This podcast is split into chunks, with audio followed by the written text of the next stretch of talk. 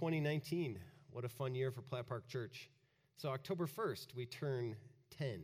So, why not all year celebrate, huh? Um, from my perspective, this 10 years has just flown by, and I'm very excited about the next 10 years. And what amazes me is that over 10 years, we've established a lot of traditions. In just 10 years, traditions have been established. Um, and they've been established in a couple ways. One, um, as many, some of you know, in the early days, we were just making stuff up. And so a tradition formed when we did it again and again. Now we have to do it. It's, it's a tradition. So, one tradition eh, from Christmas, maybe you experienced this Silent Night by candlelight, right? Remember this? In the beginning, we would light the candles at the beginning of the song and then we'd sing, and the light wouldn't even be to the back of the room by the end of the song. So we learned early on to sing a song while we light the candles so that we could sing it with lit candles. Like we learned a lot in those early years. Um, you know, and this is a tradition that we did not repeat, but who was here the Christmas Eve when we lit the Advent wreath on fire? Who was here? that was so fun. But we didn't do that again, so that's not a tradition. Some things we did over and over, and it became a tradition. Other things um, we have created and established, but it was not by just sheer fun. There's other things that just took effort and showing up and persistence. And I think our elementary and kids ministry and youth ministry are great examples of just being persistent and showing up each week. Um, Allison Taylor are a great example in the youth group where in the beginning, those first couple years, you know, they would show up and be ready, whether there was zero kids or three kids. And now we have like 20 kids every week, and it's we now have like a lottery who gets to stay and who doesn't get to participate that week because there's so many. That is not a tradition. I just made that up. But isn't it interesting just to think about how traditions form? You know, by doing it over and over and over and over, it becomes a tradition. Or by sheer just persistence, showing up and doing it, it becomes a tradition. So, one of my favorite traditions um, is today, um, when we get to talk about the word of the year. A tradition that began way back when, just by happenstance, I talked on the first day of the year and chose a word of the year. And now we're in this tradition and we have to do it. I, we cannot stop. So, 2018, um, maybe you recall, was ridiculous love. And in 2018, we just talked about how God has lavished his love on us. And in turn, we then send that love back out to the world. So, ridiculous love. And growing out of that, I think is the word of the year for this year, 2019 joy. Surprise. It's a whole series this year. So, what comes to your mind when you hear the word joy? Maybe it's the person sitting next to you. Maybe it is a memory of an event in your life. And I can think of a few joyful memories where joy just gushed up inside of me. One was when Susie and I stood facing each other, holding hands, and exchanged our wedding vows. And I just remember the joy that kind of gushed up inside of me that day. And then 10 years later, I remember the joy that just overwhelmed me when Russell was born and I saw him for the first time, and I was just overwhelmed with joy seeing him. And similarly, when we met Lila for the first time, and we just were just like overwhelmed and just wanted to just grab her up and hold her and squeeze her. And she was a bundle of joy and a lot of energy to reciprocate at that time. But maybe joy, as you think about it, is not a big event, but it's some of the regular events of life, like our traditions. Man, a couple of weeks ago, Christmas Eve, I just felt joy being together, celebrating, making Christmas special by being together for Christmas Eve. Or maybe as you think about joy, it's the flood of contentment and peace that all is well with your soul, that you are loved by God and nothing can change that. So, what comes to your mind when you think about joy? And as you think about joy, where do you feel joy in your body? How do you experience joy? I mean, how do you know that you have joy? Or alternatively, how do you know when you don't have it? Where do you feel it in your body? This past week, somebody talking about joy asked me in this podcast that she heard, she said that the podcast talked about you cannot pursue joy, it's something you cannot control. I didn't hear the podcast, but I got the idea that they were saying that joy is more like the wind. It blows where it will, and if it lands on you, it's a blessing, but you can't pursue it or control it. What do you think about that? How would you answer? Can you pursue joy? Or does joy move whimsically through our lives? Well, in order for us to choose joy as a word of the year, we have to have a bit more definition and direction around it so that we can embrace it for this year. So, in the scriptures, there are several words for joy that are used, and it's used very often because very core to our relationship with God is joy. Just this idea that God is moving and acting and alive, loving and caring, and our response is joy.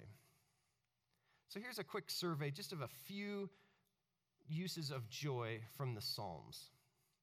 So, first from Psalm 5.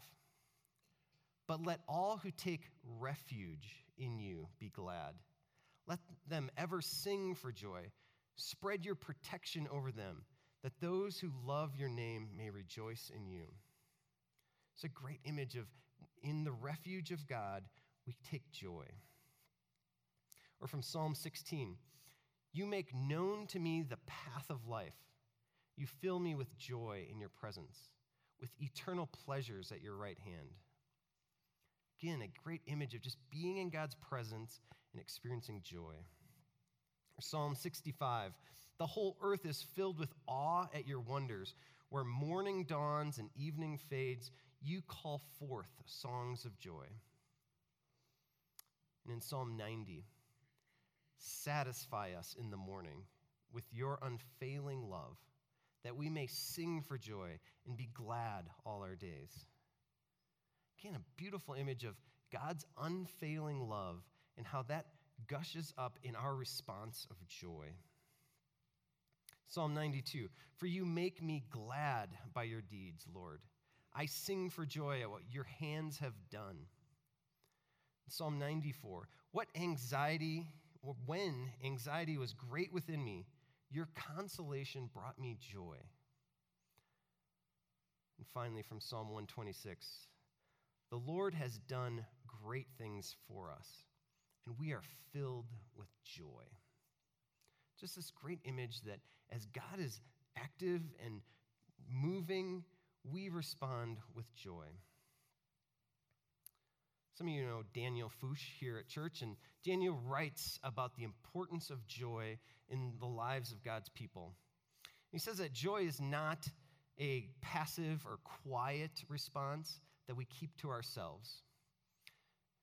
He gives us insight into the word that they originally had for joy. And in Acts 2:46, read this passage and then talk about this particular word for joy. But this is a passage where Paul's writing, or Luke is writing about the early church and how they gathered together. And said that they broke bread in their homes and ate together with glad and sincere hearts, praising God and enjoying the favor of all the people. You don't even see joy in there, but glad and sincere hearts is translating this word for wild joy, ecstatic joy. That original Greek word was agalliasis, which meant wild joy. In fact, it's a compound word, two words put together. One, agon, which means much, and then hallomai, which means to gush up like bubbling water. So just think of that much bubbling up for that word for joy that they experienced. So Daniel writes that Agalliasis is a joy that is like living water gushing up inside you, overflowing. And this wild, gushing up joy happens when we encounter God. It happens when we gather together as a community. It happens when we share the stories of God in our lives the stories of God's provision, God's grace, God's getting us on the path, God's refuge. In sharing those stories, it reminds us and wells us up with joy within and has a sense of wonder and awe at God. So, our, this source of joy is God. It is our relationship and connection to Him that then produces joy in our lives. Author and professor Dallas Willard defines joy this way He wrote, Joy is not pleasure, a mere sensation, but a pervasive and constant sense of well being. Isn't that profound? That joy is this pervasive and constant sense of well being. As we connect to the fact that God loves us, cares for us, is involved with us, and no circumstance can change that or take it away. You know, Paul, in writing to the church in Rome, kind of revels in this idea of a constant state of well being. Paul writes, What then shall we say in response to these things? If God is for us, who can be against us? For I'm convinced that neither death nor life, neither angel nor demons, neither the present nor the future, nor any powers, neither height nor depth, nor anything else in all creation will be able to separate us from the love of God that is in Christ Jesus our Lord. You know, drink that water and let it fill you and f- overflow with joy. Because God is the source of our joy. We are His and He is ours, and nothing can separate us from God's love. But you might be sitting there thinking to yourself, 2019, Tim, it's nice that you are choosing joy. That's cute, joy, but you don't know my year. You don't know my circumstances. You know, I am not feeling this joy gushing up within me. You don't know my worries. You don't know what's going on at my work. You don't know what's going on in my marriage or with my kids or with the mess of my extended family. You don't know my next doctor's appointment. You don't know my next court date. You don't know my struggle. And I don't. That's true. But God does. God knows. And God cares. And God wants to be your refuge, your rock, your hope. So when it comes to Paul writing about this, if neither life nor death nor angel or demon can separate us from the love of God, why don't we experience that? Where is that? Why are we fearful, worried, troubled, and struggling? I think because life is hard, it's difficult. The, the reality is that this isn't easy. Life at times is downright ugly and, and unbearable. That's the truth. That's our experience. And Jesus even talked about that. Jesus acknowledged, He said, In this life you will have trouble, but take heart because I have overcome the world. Jesus acknowledges that, yes, life is hard, it is difficult. And at the same time, God is with you. Maybe you've noticed this tendency that we have to think that we need to be joyful all the time. Maybe you've felt that pressure. Maybe it's from like a Christian pressure to be joyful. Or maybe you've just simply felt like the Facebook pressure to be joyful all the time. Because everybody else is, or at least that's their postings say. And this pressure to be joyful. And I think there's two ways that we as Christians can tend to fake joy. Maybe you're familiar with these. So, the first way is simply to slap a frozen smile on your face and pretend that pain doesn't exist. Just kind of smile and, and not go there, sweep it under the rug. Or maybe you take the second path, which is just to embrace a glum approach to life. If you just live in the sorrow, then you'll never be disappointed. Maybe even in that kind of person, you hear somebody say, Well, I have joy in the Lord, but I'm not happy about it. Just stay glum and you won't be disappointed. Well, going back to that question, Can we pursue joy? How would you answer? Can we pursue joy? You know, my response in that conversation was, We choose joy. We choose it. Yes, there's obviously times when the wind blows something good our way, and yes, we experience a flood of joy. But there's also, simply by being the children of God, the gift of joy from God. And that is something we can pursue in any circumstance. You know, just this past November, not long ago, we did a series on gratitude, being thankful when you're not feeling thankful. And it was out of this series that joy came as a, the word for the year for me. Because there was this, this experience in that series for me that we can pursue gratitude.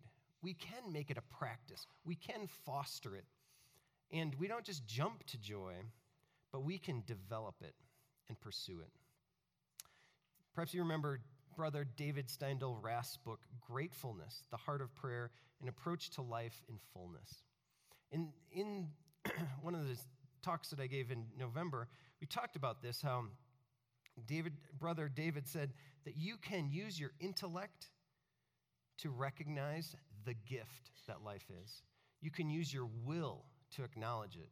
And then you can use your feelings to appreciate it. You know, that we can practice gratitude. We can grow in it, get better at it, enjoy the benefits of it. We are not at the mercy of circumstances in life to just only merely experience joy when it blows our way, but we can benefit from the practice of fostering joy in our lives. Maybe you recall Brother David grew up in Nazi occupied Austria. You know, not, a not a circumstance anybody would want, but that was his situation, and in that is where he nurtured joy. Here's a quote we looked at back then about from Brother David. It says that when our intellect learns to recognize the gift aspect of the world, when our will learns to acknowledge it, our feelings to appreciate it, ever wider circles of mindfulness make our world come alive. You know, in choosing this word of the year as joy, we can't just say to ourselves, hey, be more joyful, put a smile on your face, everything is awesome. And ignore the difficulties, the hurts, the pains, the trials of our lives. You know, we can't just jump from sorrow over to joy and skip right to that. Instead, we need to go through a few steps to reach a true joy that's not just joy slapped on, but it's coming from deep within. So, that first step is to see the sorrow and sadness in our lives, to see the way things are not the way they're supposed to be, and acknowledge them. And know that if we sweep it under the rug, it'll still be there. So, David, brother David, his first step in fostering gratitude is first we use our intellect to recognize that everything is gift. You know, and this might be as simple as just paying attention to all the things that are going right in our lives. And over these past couple months, I have noticed my attention and my intellect has been used to see that there is so much that is going right every moment, and I'm becoming more aware of it. I'm also, as I'm noticing in myself when something goes wrong, I can feel how that consumes me. And I have to acknowledge and recognize that as well. And maybe set that aside and remember all that's going right. But first, we use our intellect to recognize the gift. And then, second, we use our will to acknowledge it. You know, we have a choice. Because even though you recognize something, you can still reject it rather than receive it and bring it in to your life. To, to make the choice to receive the gift and that life is a gift that we receive from God. We use our will to do that. Perhaps you remember this quote from Jerry Sittser when he's talking about that in this life, we don't get to choose the pain that we have. Everybody's going to have pain, that's inevitable. But what we do get to choose is how we respond to it. And in his book, A Grace Disguised, um, Jerry writes this that choice is therefore the key. We can run from the darkness, or we can enter into the darkness and face the pain of loss. We can indulge ourselves in self pity, or we can empathize with others and embrace their pain as our own. We can run away from sorrow and drown it in addictions, or we can learn to live with sorrow. We can nurse wounds of having been cheated in life, or we can be grateful and joyful even though there seems to be little reason for it. We can return evil for evil, or we can overcome evil with good. It is the power to choose that adds dignity to our humanity and gives us the ability to transcend our circumstances, thus releasing us from living as mere victims. We use our will to choose to acknowledge the gift. And it is in this process as we use our intellect to recognize and then we use our will to acknowledge that we can then come to the third part about joy. We can't just jump to joy and slap it on there. We have to go through the work of acknowledging and recognizing and finally coming to the third part of fostering gratitude, which is using our feelings to appreciate that everything is a gift. You know, appreciation is the response of our feelings. You know, the test of gratitude in our, in our lives is when our feelings respond with joy. Not something we have to like force or create, but we are responding with that joy. You know, and the feeling is not just a passing moment of feeling good because the sun is out and everything's going fine, but rather it's a much deeper feeling that transcends the circumstances. To feel true joy when the circumstances are not good. You know, and these aren't just feelings you can drum up on your own or create. It's a feeling that comes from doing the work of using your intellect to recognize, using your will to acknowledge and to choose, and then your feelings respond. Joy is a choice. And this year, I choose joy. The way I want to implement joy in my life this year, at least one way, um, is in my morning routine. I've said before that I try to in the morning get out of bed, put my feet on the ground, and say, Good morning, God. I am here. You are here. Let's do today together. And I want to add to that routine also now I choose joy. And by just putting it on my mind to remind myself that I choose joy, it's being intentional to choose to remind myself that God loves me, God's grace is available, God has a plan, God is active, and I'm moving toward Him in that. It's also in choosing joy, I'm saying, okay, in my life, the choices I'm going to make today, I'm going to choose to live in obedience to God, to follow His ways, to live right, to pursue justice, to give mercy, because those are things that He teaches us to do. And alternatively, there's some things that I'm going to say no to. I'm going to choose not to do. I'm not going to choose a fleeting pleasure or a shortcut or an easy out, but I'm going to choose joy. Kind of a simple way to remind myself and to put joy into my life each day. And hey, 2019, we are celebrating 10 years here. Why not choose joy? And what will you choose this year? You know, maybe you have a different word in mind for your year ahead. But if you choose joy, what will you do? You know, how will you put joy into your life to remind yourself and to pursue joy and to experience God's joy for you? Let's pray. Heavenly Father, thank you for the joy that is available to us, that you give us the ability to enjoy and I pray that you would make our joy abundant in 2019. And Jesus, we know that for the joy set before you, you endured the cross. I pray that knowing your joy would help us endure whatever life has for us.